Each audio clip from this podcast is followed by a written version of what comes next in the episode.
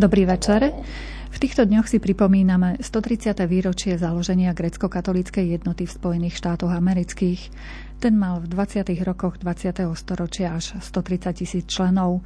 V priebehu dnešného večera budeme hovoriť o tom, ako vznikali tieto jednoty a bratstva pomoci, v ktorých oblastiach boli činné, aké noviny vydávali. Porozprávame sa aj o tom, aký je najznámejší prínos grecko-katolíckej jednoty v Spojených štátoch amerických a taktiež aj o ďalších zaujímavostiach. Hosťom, ktorý nás bude sprevádzať touto témou, je riaditeľ Slovenského historického ústavu v Ríme, pán doktor Daniel Černý. Vítajte u nás. Dobrý večer. Ďakujem pekne. Dobrý večer. Za mixážnym pultom je Robert Majdák, hudbu vyberá Diana Rauchová a reláciu vás bude sprevádzať redaktorka Mária Čigášová. Vítajte pri jej počúvaní.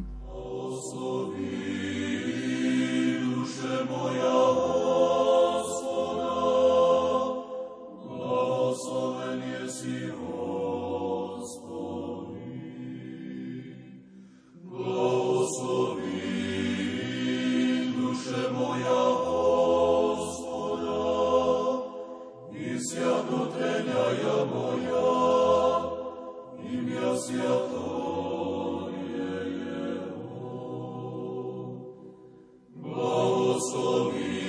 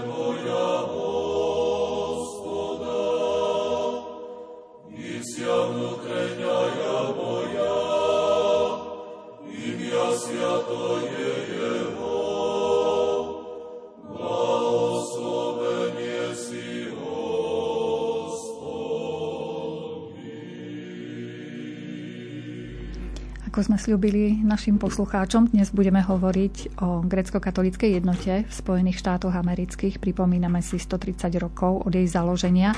Máte, pán doktor, aj nejaký osobný vzťah k tejto téme, k jednote? Mám, mám k tomu vzťah aj práve preto, že táto jednota vlastne vznikla na pomoc a podporu našej chudobnej emigrácie, ktorá vtedy bola, o ktorej si povieme hneď o chvíľku.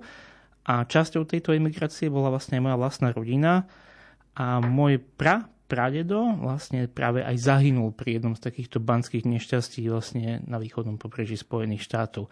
Takže je tam trošku aj taký nadých osobného záujmu, ale súčasne je to predsa len dosť významné aj už vysoké výročie 130 rokov, ktoré súvisí ako s témou emigrácie, tak aj s témou vlastne grecko-katolíckej cirkvi, čo sú teda oblasti, ktoré mňa osobne veľmi zaujímajú. Tak skúsme priblížiť našim poslucháčom, čo je to tá grécko-katolícka jednota v Spojených štátoch. Keď chceme hovoriť vlastne o tejto grecko-katolíckej jednote, možno taký krátky úvod aj k tej téme emigrácie samotnej. Vlastne ako vieme, títo naši krajania, či Slováci, či Rusíni, alebo aj iné národnosti z Uhorska, vlastne prišli do Spojených štátov potom, ako Spojené štáty sa začali stavať vlastne veľkou ekonomickou superveľmocou. A takáto superveľmoc vlastne potrebuje samozrejme pre priemysel a pre, pre biznis mať aj dobrú a povedzme si aj lacnú pracovnú sílu. A keďže anglicky hovoriaci zamestnanci už nechceli možno pracovať v tých podmienkach, akých, akých pracovali, tak títo majiteľia biznisov začali hľadať lacnú a dobrú pracovnú silu niekde inde. No a našli ju práve, práve v našich krajoch, v tejto, nazvime to, strednej, stredovýchodnej Európe, kde, ako vieme, vtedy bolo viacero faktorov, ktoré ovplyvnili ten začiatok tej emigrácie. Jedným z týchto faktorov boli napríklad mnohé roky neúrody, ktoré vtedy v tom čase vlastne tu pánovali. Ale takouto ďalšou, možno zaujímavou, ktorú je hodné spomenúť aj pre našich poslucháčov, bolo to, že Uhorsko ako také malo úplne iný systém práva ako napríklad v rakúskej časti monarchie, kde v rakúskych častiach monarchie sa nesmelo pri dedictve klesnúť pod určitú výmeru pozemkov. Proste mohol sa ísť len po nejakú časť a potom už vlastne bolo potrebné buď vyplácať tých zvyšných príbuzných, alebo sa to robilo inak. Kdežto v Uhorsku, bohužiaľ, sa to delilo medzi všetkých tých pozostalých, tak a stále sa len delilo, delilo, až na konci vlastne tie výmery boli také malé, že pre takú väčšiu, početnejšiu rodinu už nestačili ani na samotné živobytie. A toto bol jeden z tiež rozhodujúcich faktorov, prečo začína dochádzať k tejto emigrácii, ktorú môžeme tak poeticky, aj keď samozrejme s, takým, s takou hrčou v hrdle nazvať taká chlebová emigrácia, keďže títo ľudia odchádzali väčšinou práve s vidinou toho, že si zarobia a potom sa vrátia, vrátia sa domov, kúpia si nejaké pole alebo pristávajú dom alebo postavia si nový. A takto vlastne ľudia začali, predovšetkým teda mladí muži, odchádzať do Ameriky. My vieme, že okolo roku 1880 týchto našich kránov plus minus tam mohlo byť okolo 1800-1900, ale už o 20 rokov, neskôr roku 1900 týchto baníkov, len baníkov, nebavíme sa ani o celiarskom priemysle, už bolo okolo 80 tisíc práve takýchto našich krajanov. No a všetky tieto priemysly, v ktorých sa oni zamestnali, boli tie, ako som už trošku naznačil, kde vlastne miestni nechceli veľmi pracovať. Boli to ťažké zamestnania baníctva, oceliarského priemyslu, prípadne iných ťažobných a, a rudno spracujúcich priemyselných odvetví a, a závodov. A bolo to predovšetkým na tom východnom pobreží, teda tá oblasť Pensylvánie, Ohio, New York, New Jersey. Ale týchto našich krajinov vieme dokonca nájsť aj v priemyselných a baňských centrách v štáte Colorado, Montana a proste po celom území Spojených štátov. Toto všetko teda boli priemyselné oblasti, kde pracovali, ktoré boli dosť vysoko rizikové. Teda nielen, že im hrozil úraz pri výkone práce, ale hrozila im reálne aj smrť. No a keďže práve boli to väčšinou mladí muži, ktorí mali rodiny a teraz vlastne tá rodina by zostala nielen, že bez toho chleba, na ktorým tento otec rodiny povedzme zarábal, ale vlastne aj bez akéhokoľvek príjmu, keďže už by ho viac nebolo, tak postupne práve začínajú vznikať takéto bratstva vzájomnej pomoci. Musíme si uvedomiť, že vtedy tento keby som to tak povedal veľmi hrubo, tento slovanský element nebol až tak veľmi vítaný v prostredí Spojených štátov amerických a bolo ťažké si nájsť nejakú poistku. Navyše, viete, kto vás poistí, keď vie, že idete do biznisu, ktorý je skutočne veľmi, veľmi rizikový a za aké peniaz by vás poistil.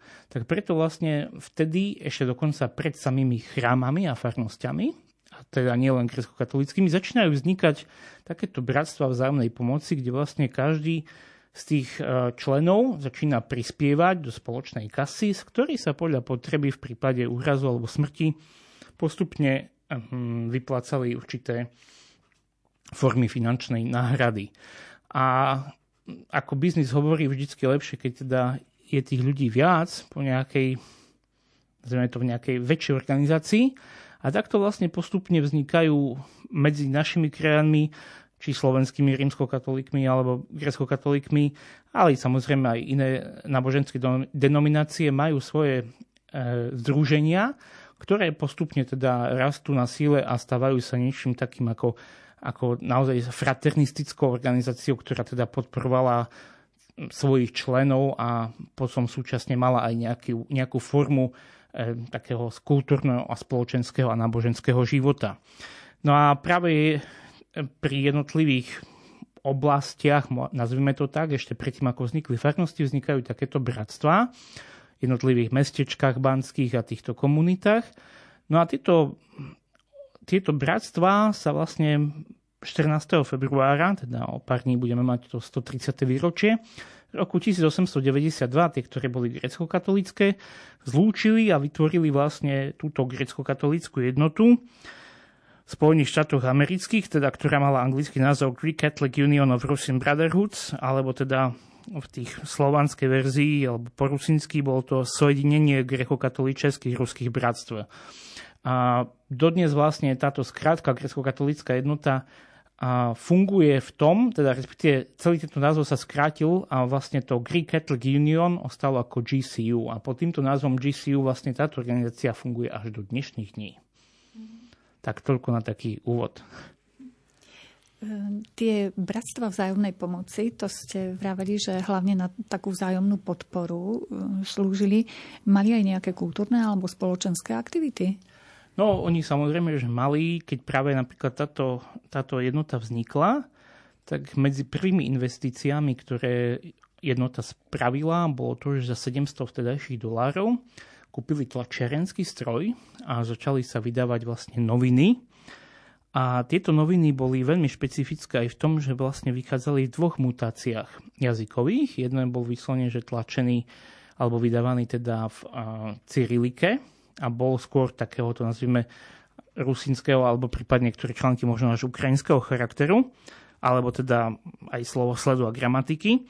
Ale ten, ten druhý, e, druhý formát novín bol teda písaný v, a tlačený v latinke bol vlastne písaný takým šarisko-zemplínským nárečím. Takže môžeme povedať, tak ako to hovoria teda aj naši krajania v Amerike do dnešných dní, po našomu. Tak to bolo taký, tak ako vydávali tieto noviny. No a tieto noviny boli veľmi špecifické z viacerých o, strán, pretože nie len, že prinášali teda nejaké finančné výkazy samozrejme tejto jednoty, prinášali vždycky aj napríklad mená zosnulých členov, keď niekto teda zahynul pri týchto nešťastiach, ale prinášali samozrejme aj nejaké mená oslavencov, ale boli tam aj praktické rady do života. Viete, boli tam napríklad aj ako si vybaviť, ja neviem, trvalý pobyt, ako si vybaviť poistku, ako nájsť nejakú lepšiu robotu, aké sú momentálne ponuky na trhu práce, ako povedzme ísť nejaké špecifické veci mm, si zistiť alebo vybaviť, keď už ste v tej Amerike. A proste takto vlastne oni žili e, s tými ľuďmi a žili s tými ich problémami a súčasne kvázi oni boli aj akýmsi takým revančom, môžeme to povedať, alebo takou odmenou za to členské. Pretože to členské, ktoré vlastne títo ľudia platili, ono v sebe obsahovalo práve aj to, že vlastne ten člen vždycky dostane aj tie noviny. Takže ono e, ich to tak aj spájalo. A tento vlastne tlačový apoštolát e, bol jednou z tých, z tých nosných e, tém, ktoré tá grecko-katolická jednota ponúkla svojim členom okrem toho finančného aspektu a tej, tej finančnej pomoci, pretože oni vlastne potom postupne už vydávali nielen noviny, ale začali vydávať aj rozličné brožúrky, knižky a, a napríklad to, čo vlastne vydávali aj všetky takéto organizácie v Amerike, boli aj knižné kalendáre, ktoré vlastne sa každý rok, či vo forme nejakého almanachu alebo nejakého vyslovene, že yearbook, alebo proste bol to just calendar. Toto všetko sa vlastne vydávalo a slúžilo to tým členom, boli tam rozličné okrem kalendária, samozrejme články, boli tam fotky a predstavenia jednotlivých mm, členov tých organizácií, tých zástupcov za jednotlivé pobočky, ktoré časom rástli, rástli a boli ich teda v jednom období dokonca aj viac ako tisíc. Ale toto všetko vlastne bolo, bolo obsiahnuté v týchto tlačovinách a keď sa bavíme o tých kultúrnych akciách, samozrejme, že tá jednota časom si zvykla alebo prispôsobila sa v niečom aj tomu americkému štýlu života. Takže v tých neskôrších rokoch v tých kalendároch nachádzame samozrejme aj aj fotoreportáže z rozličných akcií typu, alebo mali sme bowlingovú ligu, teda hej, preteky v kuželkách, alebo proste teda um, rozličné súťaže v kuželkách potom už vidíme, že á, tu bola nejaká mini baseballová liga, pretože samozrejme to boli tiež populárne športy a bolo to to, čím žili vtedajší ľudia v tej Amerike. Takže toto všetko vlastne takto nachádzame e, v rámci toho, toho spravodajstva, v rámci toho, čo tieto články ponúkali. Takže bolo to také že sa starali naozaj o ten sociálny a kultúrny život, ale nesmieme zabudnúť, že ako už hovorí názov, že to bola jednota grecko-katolícka, on to vždy malo aj ten náboženský aspekt. A ten je tam prítomný aj do dnešných dní, keď vlastne vždy členom toho výboru je aj nejaký kňaz grecko-katolícky a je vždycky má aj taký titul že je vlastne ako keby hlavný duchovný, či protektor to niekde volajú ako ochránca, alebo niekde to je len proste um, hlavný duchovný vodca, ako keby špirituál, a duchovník uh, tejto organizácie. Momentálne túto funkciu zastáva otec Mitra John Kačuba, ktorý teda je z um, biskupstva, teda z eparchie Parma, kde pôsobí náš uh, uh, vladyka Milan Lach. Tak to, to, títo všetci ľudia vlastne mali, mali vždy tam aj tento náboženský aspekt v tom. A tieto vlastne akcie, ktoré jednota robila, boli mnohokrát poprepájané aj so životom jednotlivých farností a grecko-katolíckej cirkvi. Veď pri samotnom vzniku v toho 14. februára 1892 a vlastne e, stretnutie, ktoré dalo základ, keď sa vlastne stretlo prvých tých 14 um, pobočiek alebo 14 bratstiev jednotlivých, či z Pensylvánie, z Brooklynu. Mm, proste, konalo sa to vo Wilkes-Barre, čo je také veľké centrum slovenskej aj rusinskej emigrácie v Amerike. A začalo to liturgiou, ktorú mal otec Štet, e, Štecovič. Takže proste tam vždy bol aj ten aspekt náboženského života prítomný a mnohokrát práve tieto e, pobočky jednoty dali potom aj základ vzniku grecko-katolických farností. Takže to bolo také, viete, že ľudia mm, ľahšie alebo rýchlejšie sa vedeli spojiť práve na takýto sociálny aspekt, ale tým, že vlastne všetci tam boli grecko-katolíci, tak už potom videli, že aha, však aj tento je tu, aj tento je tu, tak už potom, potom vlastne bolo jednoduchšie postaviť alebo vybudovať proste aj nejakú farnosť a, a nejaký možno dom pre kňaza, ktorý potom prišiel z Európy, lebo tí prví kňazi všetci boli teda z našich biskupstiev tu v Európe. A o tom vlastne svedčí aj taká zaujímavá udalosť, že na konci 19. storočia, vlastne v roku 1898, bolo v Spojených štátoch len 33 grecko-katolických chrámov, ale až 152 pobočiek tejto grecko-katolíckej jednoty. A to je také, taký zaujímavý paradox, že ľahšie bolo, bolo vybudovať jednotu a potom postupne z nej možno aj, aj formovať tie jednotlivé farnosti, ktoré, ktoré mohli časom vznikať. Možno tu by nebolo od veci spomenúť ešte jeden taký detail, ktorý súvisí či s tými podmienkami emigrácie. A to je ten, že ľudia, ktorí odchádzali vlastne z územia Uhorska, mali trošku mm, výhodu, alebo nazvime to, čo sa týka náboženského života, istý trom v tom, že vlastne Uhorsko, alebo teda Rakúsko-Uhorsko, bolo monarchiou, na ktorej čele vlastne stal panovník, ktorý bol vyslovene katolík a v rámci Horska mal teda aj titul apoštolského kráľa, teda on vlastne po schválení s papežom menoval biskupov. A toto všetko vlastne tí ľudia boli zvyknutí, že tá církev je tu ochraňovaná. Že proste vyslovene Rakúsko-Horsko bolo katolickou monarchiou a mala tá katolická církev určitý vplyv, určité postavenie. Keď prišli naši veriaci do Ameriky, nič také vlastne neexistovalo. Tu si treba uvedomiť, že Spojené štáty sú dominantne protestantská krajina, aj boli, aj sú, a katolícka církev tam vždy bola v menšine. A keď je niekto v menšine, má veľkú tendenciu toho, alebo k tomu, aby proste bol jednotný, aby sa spájal, aby bol, na, bol čo, navonok čo najviac silný, ako sa len dá, voči tým, nechcem povedať, že odporcom alebo oponentom, ale skôr voči tým, ktorí sú tí dominantní. A preto pre tú americkú hierarchiu vtedajšej doby nebolo nejak veľmi mysliteľné, alebo nebolo povoli, aby tu bola nejaká zrazu církev, ktorá síce o sebe tvrdí, aj teda je, že je katolíckou, ale obrad je prakticky na úrovni alebo veľmi podobný pravoslávnym, reč je totálne iná. A ešte navyše, ako vieme, väčšina kňazov, ktorí prišli do Ameriky, boli kňazi, ktorí boli ženatí. Čo pre vtedajšiu hierarchiu Spojených štátov z hľadiska katolíckej cirkvi, kde dominovali Íri, trochu možno Nemci, ale väčšinou to bol írsky episkopat, ktorí nikdy o nejakých grecko-katolíkoch nepočuli, to bolo skoro na úrovni škandálu. Predsa len aj, aj na Slovensku niektorí ľudia možno na tej západnej časti nevedia tak veľa o grecko-katolíckej cirkvi a to sme stále ešte v rámci tej strednej Európy, ale čím ďalej pojem na západ, predsa len tých grecko-katolíkov, aspoň vtedy tam bolo minimum a nejaké to povedomie o kresťanskom východe bolo veľmi mizivé. Mm, viacerí spomínajú, že keď prišli títo grecko-katolíci do Ameriky, tak pre pre tú hierarchiu vtedajšej cirkvi v USA, keď počuli pojem, že východný katolík, tak my si mysleli, no aha, tak to sú nejakí rímsko-katolíci z Polska alebo z Litvy. Proste toto bolo vnímané. A východný katolík, no tak takí Poliaci, nejakí Litovci. ale nie, že nejaký východný, a že, že kniazstvo ženaté a proste, hej, reč liturgická úplne iná, písmo úplne iné. Takže toto bolo veľmi ťažké pre týchto ľudí, lebo vlastne nemali, nemali oporu v tom systéme e, štátu, ani v tom systéme, ktorý bol v rámci tej cirkvi de facto. Oni museli naozaj začínať od nuly. Kto chcel mať vlastný chrám, vlastnú farnosť, tak si ho museli proste si túto farnosť vybudovať. Museli ju zaplatiť vlastný, z vlastného vrecka, keď to takto povieme. A aj možno preto teda najprv práve vznikajú tieto pomočky grecko-katolíckej jednoty a keď sa pospájali, pospájali sa aj finančne a potom bolo možné aj vybudovať chrámy, aj veľmi pekné chrámy už v tedajšej dobe a súčasne aj zaplatiť toho kňaza, ktorý z tej Európy musel prísť a, a musel tam byť a pôsobiť a mal tam rodinu, ktorú trebalo aspoň v tom začiatku takisto podporiť.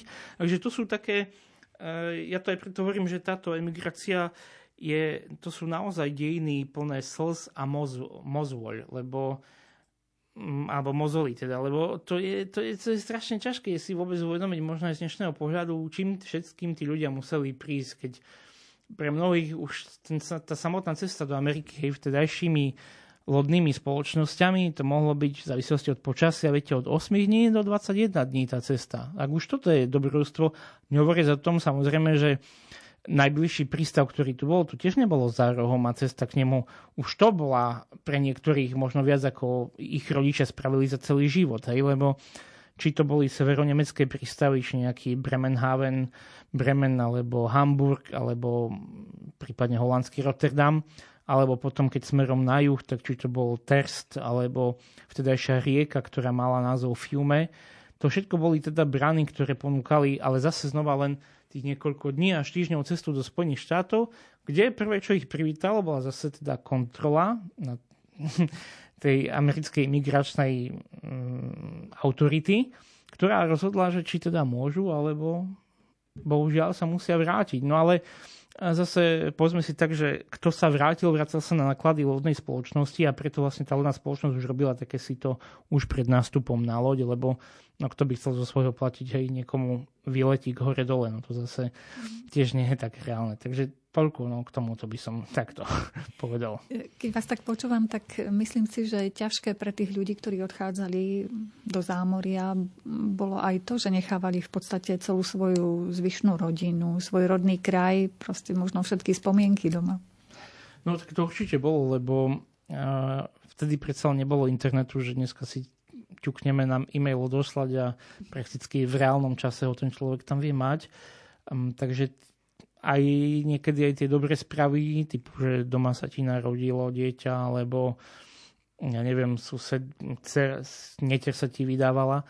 To tiež, kým to došlo do tej Ameriky, tak už tá správa pre už bola viete, úplne niekde inde. Že dieťa vyrastlo. Že dieťa vyrastlo, hej, ale zase napríklad aj tie smutné správy, viete, že keď niekomu povedzme zomrel príbuzný, či rodič, brat, sestra, alebo neviem, žena, dieťa, tak im tá správa prišla do tej Ameriky, tak tiež to trochu trvalo. Takže ono to aj tak vlastne spôsobilo to práve, že keď som hovoril na počiatku, že tí muži, mladí väčšinou, keď išli do Ameriky, išli s tým, že sa chcú vrátiť, práve tá, aj tá nostalgia a tá, tá samota, okrem toho, že ich to možno aj vo väčšej miere pripútalo k Bohu a k viere, ale spôsobilo aj to, že po čase vidieť, aj aká tam je životná situácia, mnohí zo sebou začínajú prinášať rodiny.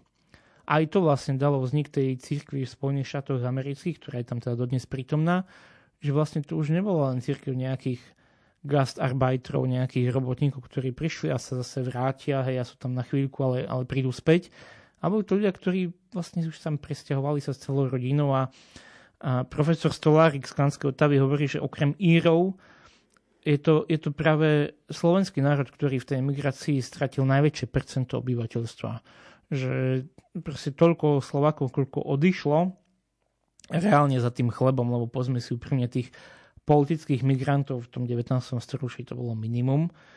Nehovorím, že neboli, ale bolo ich minimum. To skôr po tom roku, nazvime to 45 samozrejme, a tých bolo viac, ale tá prvotná migrácia bola skutočne ekonomická migrácia za chlebom a tam sme stratili veľmi veľké percento obyvateľstva, ktoré odišlo a naozaj z tých vtedajších chudobných oblastí, a či to bolo bola Orava Kisuce, a samozrejme tam nie je grecko-katolícka, ale, ale teda tiež slovenská, alebo tu proste na východe Zemplín, Šariš, Spiš, Abov, toto všetko malo veľmi vysoké percento ľudí, ktorí teda odišli do Spojených štátov. Aj sa vracali naspäť e, grecko-katolíci že išli len treba zarobiť. Samozrejme, to bolo v prvotnom, bola to hlavná, a hlavná časť ľudí sa vždy vrátila a máme o nich pamiatky, hej, tu nechali postaviť cestný kríž, tam kúpili, ja neviem, zastaviť dokonca v jednej farnosti, že tá migrácia tak bola predsa na tom lepšie, tak pomohla v tej domovine. A, takže oni aj boli a dokonca sa to prejavilo aj na architektúre východného Slovenska, kedy uh, de facto domy pôvodné skoro na všetkých našich dedinách boli podlhovásté, hej, s tou prednou izbou a tak ďalej. A vlastne až po návrate z Ameriky mnohí začali stavať tie domy, ktoré poznáme, že sú, to, nazveme to tak ľudovo, do LK, hej, že je tam proste tá predná časť je rozšírenejšia a čítal som takú štúdiu, že tieto domy sa objavujú práve po návrate prvých ľudí z Ameriky, kde videli tam, ako sa žije, tak trošku to tak adaptovali vlastne, že potom si urobili tie verandy alebo tie gánky a takto vlastne tieto domy sú kvázi, nechcem povedať, že importom, ale sú, sú tým, že sú ovplyvnené e, životom Spojených štátov amerických v tejšej dobe. Že si priniesli takú inšpiráciu vlastne z architektúry. Tak. Ale je to zaujímavé, čo ste vraveli, že najprv vznikali tie spolky, až na základe tých spolkov potom tie farnosti. Tak to jednoznačne, a ono to malo aj presah zase zo Spojených štátov aj do Kanady, mnohokrát práve, že na miestach, kde ani nemáme, alebo neboli vybudané grecko-katolické chrámy, ale boli takéto spoločenstva grecko-katolíkov, lebo teda sa aj tým názvom teda deklarovali uh, väčšinovú príslušnosť, alebo teda príslušnosť väčšiny členov určitému náboženstvu, v tomto prípade grecko-katolickému. A mnohokrát v tých oblastných výboroch, alebo ako by som nazval v tých pobočkách, vždy nejaké to čestné miesto mal aj dotyčný duchovný danej farnosti, keď postupne už tam aj farnosti vznikali. Lebo prakticky tých prvých 14 organizácií, ktoré, vznikl, ktoré vznikli, tam bolo hneď niekoľko kňazov, teda, ktorí to zastupovali, myslím, že asi 5-6 tam boli, že títo duchovní boli prítomní od samého počiatku v tejto organizácii. A tí kňazi teda išli s tými emigrantmi, alebo už dlhodobo tam pôsobili? A, prví, ktorí prišli, boli, boli emigranti. Tí kňazi prišli až neskôr. Práve prišli za tými, nazveme to ako, že hľadať tie svoje stratené ovečky. A bolo to spôsobené aj tým, že vlastne tí ľudia si žiadali aj tých kňazov. Hej, vlastne sa aj nachádza plno tých žiadostí o, o duchovných. A ono práve v tej dobe um, bolo kvázi jej požehnaním to, že tu bolo aj relatívne dosť veľa kňazov na svoju dobu, takže bolo ľahšie tým biskupom aj uvoľniť tých kňazov. A ono to aj tak postupne rástlo.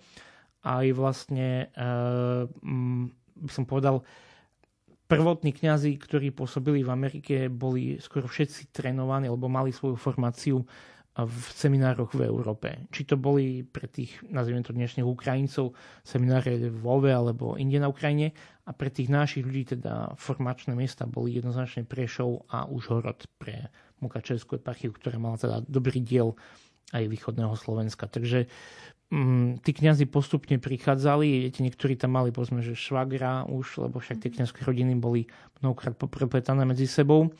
Zase na druhej strane objavujú sa aj hlasy alebo sú aj články o tom, že niekedy tam aj tí biskupy poslali takých kňazov, ktorí no, doma robil problém, tak tam príde na iné myšlienky. Príde na iné myšlienky, bolo to také vzájomné, ako to hovoria v biznise, že win-win, hej, že aj jeden bol spokojný, aj druhý. Ale tak to je zase, no, viete, život je pestrý, takže prináša aj takéto pestré situácie. Vieme, že kto patril medzi tých prvých kňazov, ktorí sa venovali grecko-katolíkom v Spojených štátoch amerických? No mnohokrát to boli tie rody, ktoré boli tu prítomné otcovia Laurišin, už spomínaný Štecovič, on bol tam otec Zubaj. Boli tam proste viacerí, ktorí tam pôsobili už v tej dobe. S nami bol aj otec Mikuláš Tot, ktorý potom teda, teda pardon, Alexej Tot, synovec biskupa Mikuláša Tota, ktorý potom tam prešiel na pravoslávie, ktoré sa tam vtedy rozmahalo. Ale tých kňazov proste bolo, bolo veľmi veľa. A tiež nie všetci mali, by som povedal, na rúžiach ustlané a mnohokrát viacerí museli tiež zapasiť o holú existenciu. Máme aj o tom dochované prípady. Ale to je také, no, že to je, sú životy tých prvých pionierov, nazvime to tak. Predsa len, keď príjete niekde, kde máte veľký problém vôbec založiť tú vlastnú farnosť, ktorá musí byť štátom uznaná, veď vlastne množstvo tých farností dlhé, dlhé roky neboli ako keby cirkevné farnosti, ale boli vlastnené práve nejakým tým bratstvom duchovným, bratstvom, ktoré teda tvorili laickí členovia farnosti a oni vlastne aj platili kniaza, aj s ne, mnohokrát, keď z nej neboli spokojní, sa ho zbavili, alebo si zavolali nejakého iného. Takže toto bolo trošku také zložitejšie, ale postupne, keď sa tá církev tam etablovala, keď vlastne dokázali mať časom vlastného biskupa, tak sa tieto veci začali dávať do poriadku aj s cirkevným právom. Ale to sú také veľmi špecifické veci, hovorím práve preto, že tá situácia tam v porovnaní s tou našou spoločenskou alebo cirkevnou spoločenskou, kde tu bol naozaj katolícky monarcha, ktorý chránil, pomáhal, prispieval tým farnostiam, bola úplne iná za tým oceánom a bolo to, bolo to úplne iné. A ja by som ešte tak spomenul, že vlastne jedným z tých prvých laických predstaviteľov tej jednoty bol pán vlastne John Zinčak, neskôr nazývaný Smith, ktorý e, prišiel do Ameriky a mal takého podnikateľského ducha. On bol rodák z Rakovca tu na Zempline, ale on vlastne e, neľutoval a mal taký jak dar, viete, tých ľudí spájať, takže postupne vlastne on stál aj za tým, že tá jednota sa tak šírila a že sa ľudia k nej pridávali a všade, kde vedel, že sú nejaké krajine, prišiel, začal ich presvedčať a a čo bolo na ňom také šľachetné, bolo aj to, že tá jednota by neprežila ani len prvý rok, keby on, potom čo sa zistilo, že výdavky boli väčšie ako príjmy, to zatiaľ z vlastného vrecka. Ale on naozaj aj tam, kde pôsobil, boli to krásne stavby, ktoré nechal postaviť a stal sa takým naozaj americkým podnikateľom. A mal tam aj, myslím, že obchod, mal tam takú ubytovňu a tak ďalej. A vlastne e, kňaz, ktorý je u nás známy, to je otec Emil Kube, ktorý bol aj taký literár, literát a literárne činný, tak e, v jednom románe alebo v jednej poviedke spomína takú postavu s názvom Palko Rostoka. A Palko Rostoka bol presne postavený alebo vykreslený na základe tohto pána Johna Zinčaka, teda Jana Zinčaka, alebo v niektorých premeňoch Ivan Zinčak napísaný. A on vlastne naozaj pomohol tomu, že tá jednota prežila ten ťažký začiatok a postupne vlastne sa mu dokázalo aj splatiť to, čo, čo do toho dal z vlastného Grecka a postupne teda jednota dokázala naberať na síle a, a pomáhať. Ono mnohokrát vlastne tí, tí baníci a títo členovia um, tie príjmy, ktoré mali, neboli až také veľké, ale zase naozaj tá síla finančná danej meny bola vtedy trošku iná. Oni plus minus zarobili nejaký dolár na deň, a to členské bolo väčšinou tak asi 10 centov na mesiac, prípadne sa potom upravovalo, samozrejme skôr smerom hore ako dole, ale mali to, že vlastne pri tej smrti toho člena dostali nejakých 400 dolárov, čo teda bolo viac ako ročný, ročný príjem. A plus, keď povedzme tieto peniaze prišli na Slovensko, tak to boli, boli, boli ďaleko väčšie peniaze, ktoré mali nejakú, nejakú výpovednú hodnotu, niečo sa s nimi dalo spraviť a okrem 400 dolárov za člena postupne dávali napríklad 200 dolárov, povedzme, keď tomu členovi zomrela manželka. Takže toto bolo také, také, mm, aby sme boli aj pri tých konkrétnych cifrách, nejak, že ako to fungovalo, lebo mm, ono to malo nejaký zmysel. Hej, hovorím, keď ten človek zomrel, tá rodina vlastne ostala bez prostriedkov. Mm, mnohí z nich mali viacej detí, no bolo by to ťažké pre nich, takže toto toto bolo veľmi veľké plus tých našich ľudí, že dokázali vybudovať takýto systém kvázi svoj pomocnej poisťovne, nazvime to takto. Takže to, to bolo veľké, veľké plus. My budeme v našej téme pokračovať po chvíľke hudby. Keďže, vážení poslucháči, my sa stretávame s pánom doktorom Danielom Černým naživo v našom košickom štúdiu, máte možnosť nám poslať SMS-ku s vašou otázkou a to na číslo 0914 186 229.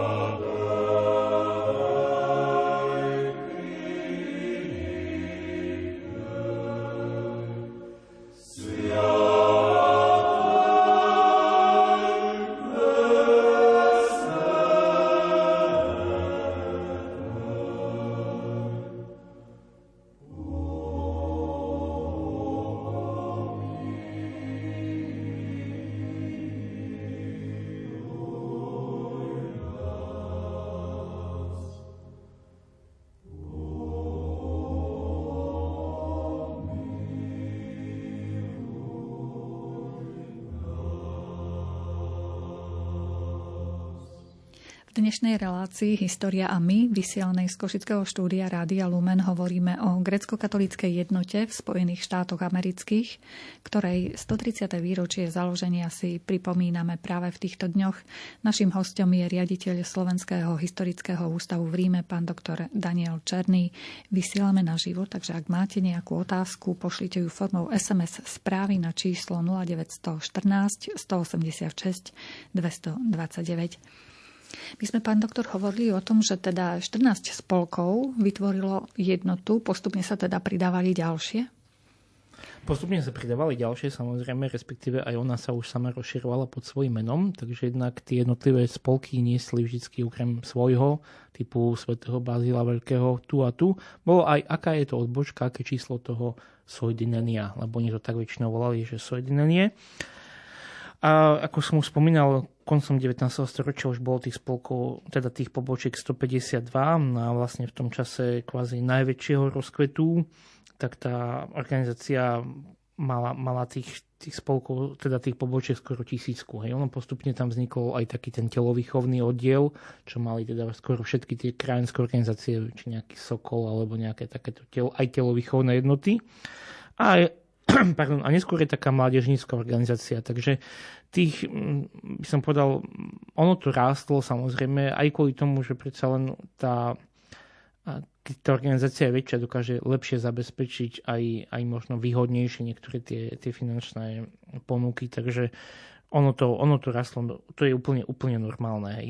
My sme hovorili, že, alebo teda spomínali, že ten raz bol taký, že vlastne v tých 20 rokoch možno môžeme povedať, že je ten ten vrchol toho a vtedy vlastne ich bolo tých členov okolo 130 tisíc, čo je teda ako dosť značné. Samozrejme, nie všetci boli len Rusini, Slováci, boli tam aj iné národnosti a nie všetci boli len grecko-katolíci, ale jeden čas dokonca bolo ako keby v stanovách, že nesmie, alebo respektíve členom môže byť len niekto, kto buď je teda grecko-katolík a slovanského pôvodu, alebo jeho partner životný, teda manželka alebo manžel je z tejto kategórie, pretože až myslím, že v 70. rokoch bolo zrušené takéto obmedzenie a mohlo, mohlo byť otvorený aj pre, aj pre iných, uh, iné národnosti e, ale, a iné vierovýznania. Ale to gro teda vždy boli aj do dneska dňa sú teda grecko-katolíci.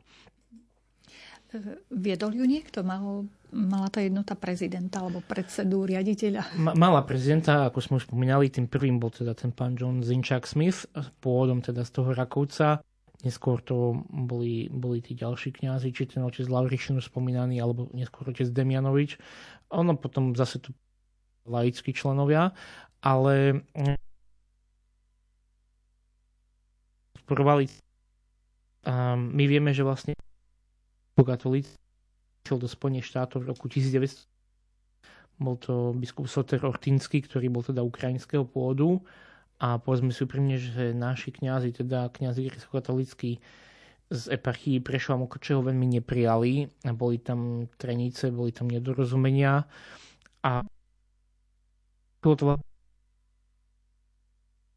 16 Vatikán sa rozhodol to riešiť tým, že vlastne rozdelil ako keby tých grecko-katolíkov na Ukrajincov, respektíve vtedy to oni volali, že sú to Ruteni z Haliče a tých, ktorí boli z toho Uhorska de facto, a to boli teda Ruteni podkarpatskí, čo boli teda Rusini, Slováci, Maďari, kvazi nejaké aj povedzme tí Chorváti z hľadiska jurisdikcie. A títo vlastne teda mali, mali mm, svojho apoštolského administratora. Až potom, po prvej svetovej vojne, keď sa situácia trochu utriasla, tak pre, tých podkarpatských, respektíve tých z uhorského bývalého kráľovstva, prichádza vlastne špirituál užhorockého seminára otec Vasil Takač a on sa stáva v roku 1924 prvým biskupom s tým, že najprv vlastne mal sídliť v New Yorku, ale všelijakými možnými okolnostiami vlastne sídlo biskupstva sa stáva Pittsburgh aj dodnes vlastne táto církev je známa ako Pittsburghská metropolia. Takže táto jednota, ale teda už od samého počiatku sa snažila práve o to, aby tá církev tu rástla a bola aj nezávislá. Teda oni, oni naozaj bojovali za to, aby dostali vlastného biskupa a bolo to vidieť práve aj na stránkach novín, ktoré vydávali, ako sme už spomínali. Bol to teda ten amerikánsky ruský viestnik a bolo to vidieť vo všetkých tých akciách, ktoré podporovali všelijaké memoranda, ktoré zasielali. A pri tom amerikánskom ruskom vesniku ešte je dobre spomenúť aj to, že vlastne jeho prvým redaktorom bol pán Pavel Žatkovič. A Pavel Žatkovič je vlastne otec Grigoria Žatkoviča, čo bol vlastne prvý guvernér podkarpatskej Rusy, keď vzniklo Československo a keď vlastne na základe aj dohody amerických Rusínov a na základe mierovej konferencie vlastne podkarpatská Rus ako taká, teda dnešná zakarpatská oblasť Ukrajiny, bola pričlenená k tedajšiemu Československu. A Grigori Žatkovič, ktorý medzi tým teda v Amerike vyštudoval právo, bol to teda študovaný právnik, mal už americké školy, tak vlastne prichádza do Užhrodu a stáva sa prvým guvernérom Pravda, pre rozličné okolnosti sa tohto úradu neskôršie zrieka, ale vlastne tu vidíme, že jeho otec teda bol ten, ktorý formoval napríklad z určitého pohľadu členov tejto grecko-katolíckej jednoty práve preto, že bol vlastne redaktorom týchto novín, ktoré, ktoré vychádzali a ktoré teda naozaj dlhé roky viedol sám, že to bol vyše 20 rokov, čo bol redaktor práve pán Žatkovič. Pani Katka sa pýta, či mali aj školy svoje. No, uh, takto, školy vznikali predsa len trošku neskôršie, pretože um, na to, školy už väčšinou vznikali pri farnostiach. A takýchto škôl v Amerike vzniklo množstvo. Jednak vznikali slovenské školy pri slovenských farnostiach, kde mnohokrát aj tí katolíci deti posielali. A neskôršie práve, aby možno aj ten obrad sa nestrácal, aj aby boli vychovávaní v tomto duchu, vznikajú školy aj pri grecko-katolických farnostiach. A samozrejme aj tá jednota k tomu bola napomocná aj po tej stránke finančnej, lebo však tá stavba školy väčšinou aj niečo stála, ale stavby grecko-katolických škôl predsa len prichádzajú o dosť neskôršie, je to už by som povedal až skôr obdobie po prvej svetovej vojne a súvisí to aj s tým, že vlastne po prvej svetovej vojne do Spojených štátov prichádzajú aj sestričky baziliánky, ktoré mnohokrát potom viedli tieto grecko-katolické školy rozptýlené naozaj skoro po celých Spojených štátoch. Ale to by bola zase samostatná téma, možno grecko-katolické školstvo v Amerike, nakoľko to si zapíšem ako To si zapíšte.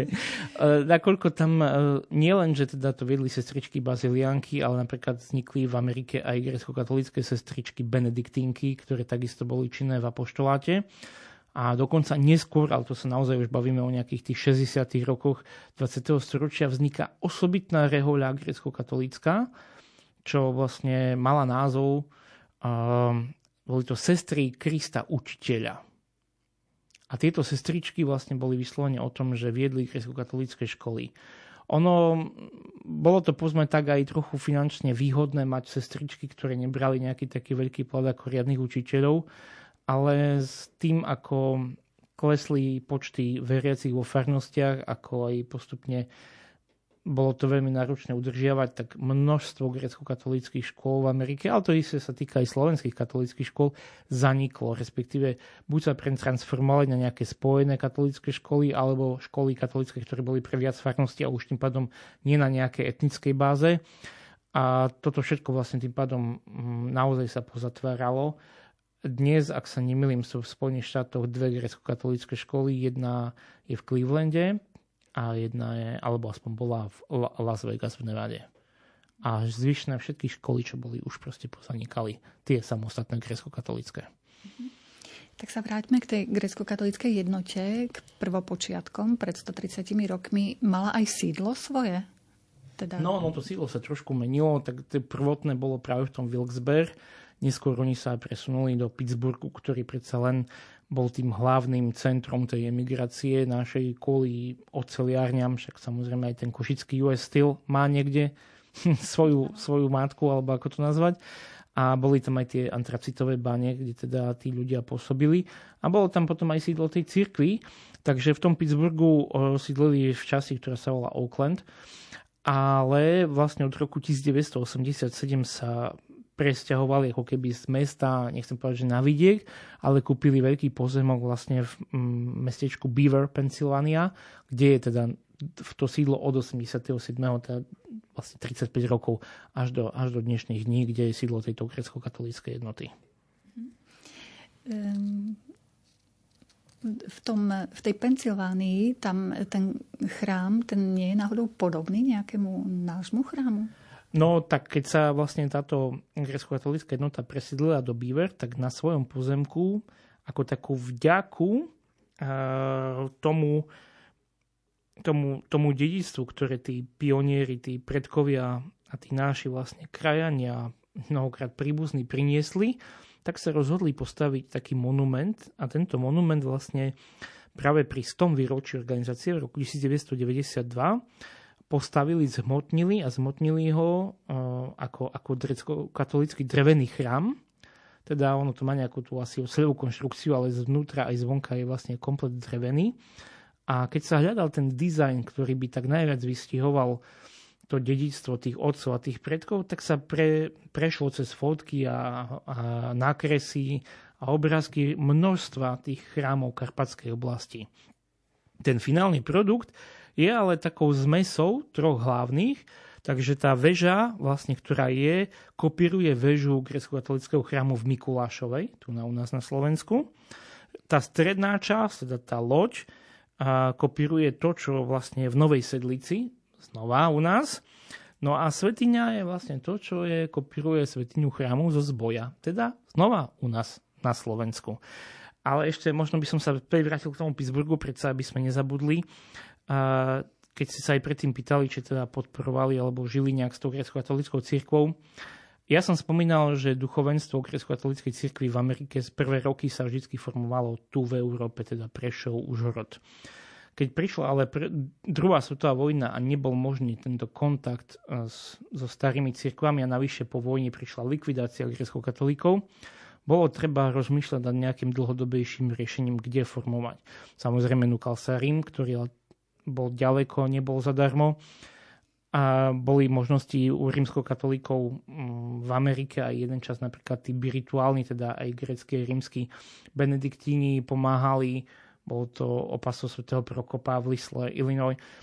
A toto všetko bolo, ale bolo to dočasné riešenie. Ale práve vplyvom a zásluhou biskupa Daniela Ivanča, čo bol teda nastupca biskupa Takača, došlo k stavbe vlastného seminára, seminára svätých Cyrila a Metoda v Pittsburghu a na jeho stavbu naozaj grecko-katolická jednota prispela obrovským podielom finančným a tým pádom vlastne vďaka tomu tento seminár funguje do dnešného dňa v Pittsburghu a teda pomáha zabezpečovať formáciu duchovenstva našej grecko-katolíckej cirkvi v USA.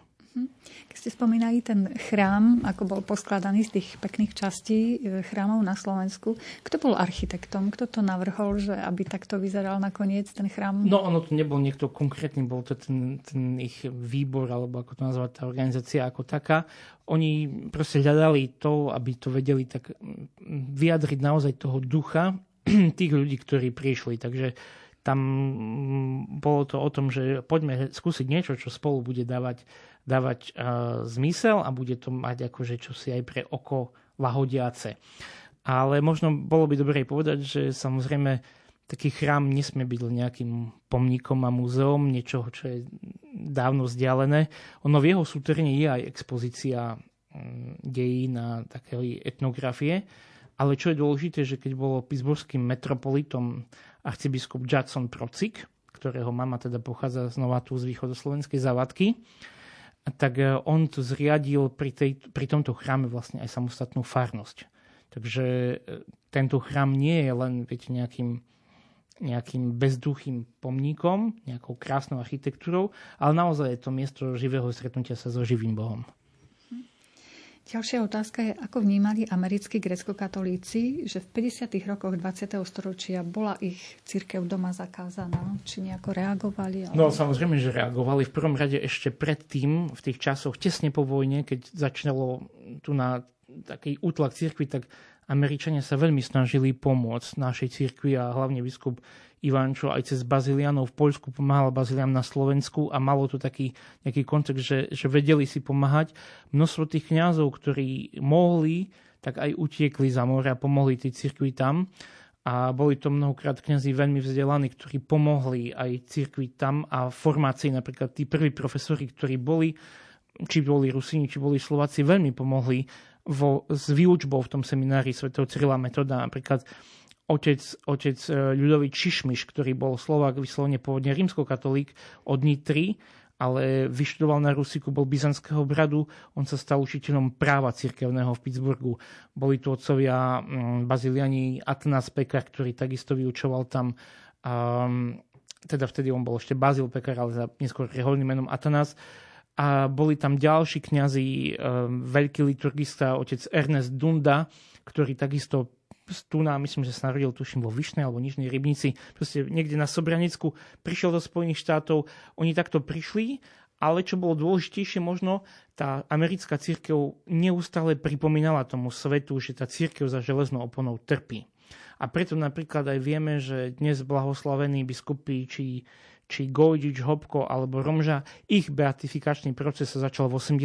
rokoch práve v Pittsburghu, kedy všetci biskupy Pittsburghskej metropolie podpísali žiadosť, že na výnimku, keďže mm, procesy beatifikácie a kanonizácie za svetorečenia by mali byť v domovských biskupstvách, ale keďže tieto biskupstvá sú pod jarmom komunizmu, oni žiadajú Svetý stolec, aby mohol sa začať tento proces. A naozaj to, to urobili, že začali, začali zhromažďovať, začali zbierať artefakty, začali zbierať svedectva, začali robiť tú administratívnu stránku procesu, ktoré, eh, procesov teda, aby sme boli úplne presní, ktoré potom po roku 90 vlastne ako keby posunuli späť do tých domovských biskupstiev, teda biskupa Romžu do Mukačevskej eparchie a biskupov Hopku, Hopka a Gojdiča do Prešovskej eparchie. Takže oni urobili veľký kus práce, písali články, písali a vychádzalo to v knihách o tom, aká, ako tá církev tu natrpí, ako sú tu mučeníci, ale hovorím, pomohli aj v 68. pri obnove cirkvi prišla tam mať nejaká finančná pomoc a pomáhali, ako sa dalo. Takže oni, hlavne tá staršia generácia, tým naozaj žila ale bohužiaľ presne tými rokmi trošku ochabli tie kontakty. Tie ďalšie generácie už, ako to nazveme, po našomu už nevedia a je to trošku zložitejšie, ale stále je potrebné pripomínať si, že aj oni vyšli kvázi, nechcem povedať, že z našich bedier, ale sú to, sú to naši bratia a sestry vo viere. Ešte máme niekoľko otázok, ale už naozaj položím tú poslednú. Máte na to pol minútky, pani Ďakujem. doktor? tak pani Jana sa pýta, približte nám prosím súčasnosť grecko-katolíckej jednoty. Ako to teraz tam vyzerá? Tak jednota ako taká e, stále existuje, stále poskytuje možnosti finančného investovania práve na zhodnocovanie prostriedkov je to, dneska už je tu naozaj viac niečo ako, ako finančný produkt nejakého poisťovníctva, ale oni stále každý rok napríklad prispievajú práve na, na seminár do Pittsburghu, ale podporujú aj mnohé iné projekty, čo sa organizujú po farnostiach, ako tam, tak aj tu. Ja si dovolím povedať tak úplne hmatateľné, že keď sa staval chrám Božej mudrosti na Košiciach na Furči, podporili finančne aj tento projekt. Takže e, ono to stále má to prepojenie aj s církvou, stále to funguje, samozrejme tých členov majú už o dosť menej, ale jednota ako taká funguje naďalej. My sa ešte zahraničným grecko-katolíkom budeme v našich stretnutiach venovať. Priblížil sa záver relácie. Dnes sme vám predstavili grecko-katolícku jednotu v Spojených štátoch amerických, ktorej 130. výročie založenia si pripomíname v týchto dňoch. Naším hostom bol riaditeľ Slovenského historického ústavu v Ríme, pán doktor Daniel Černý. Veľmi pekne vám ďakujem za všetky informácie. Ďakujem aj za pozvanie. Vám, milí poslucháči, ďakujeme za pozornosť. Hudbu vybrala hudobná redaktorka Diana Rauchová, za mixážnym pultom bol Robert Majdák a od mikrofónu sa s vami lúči redaktorka Mária Čigášová. Želáme vám pekný večer.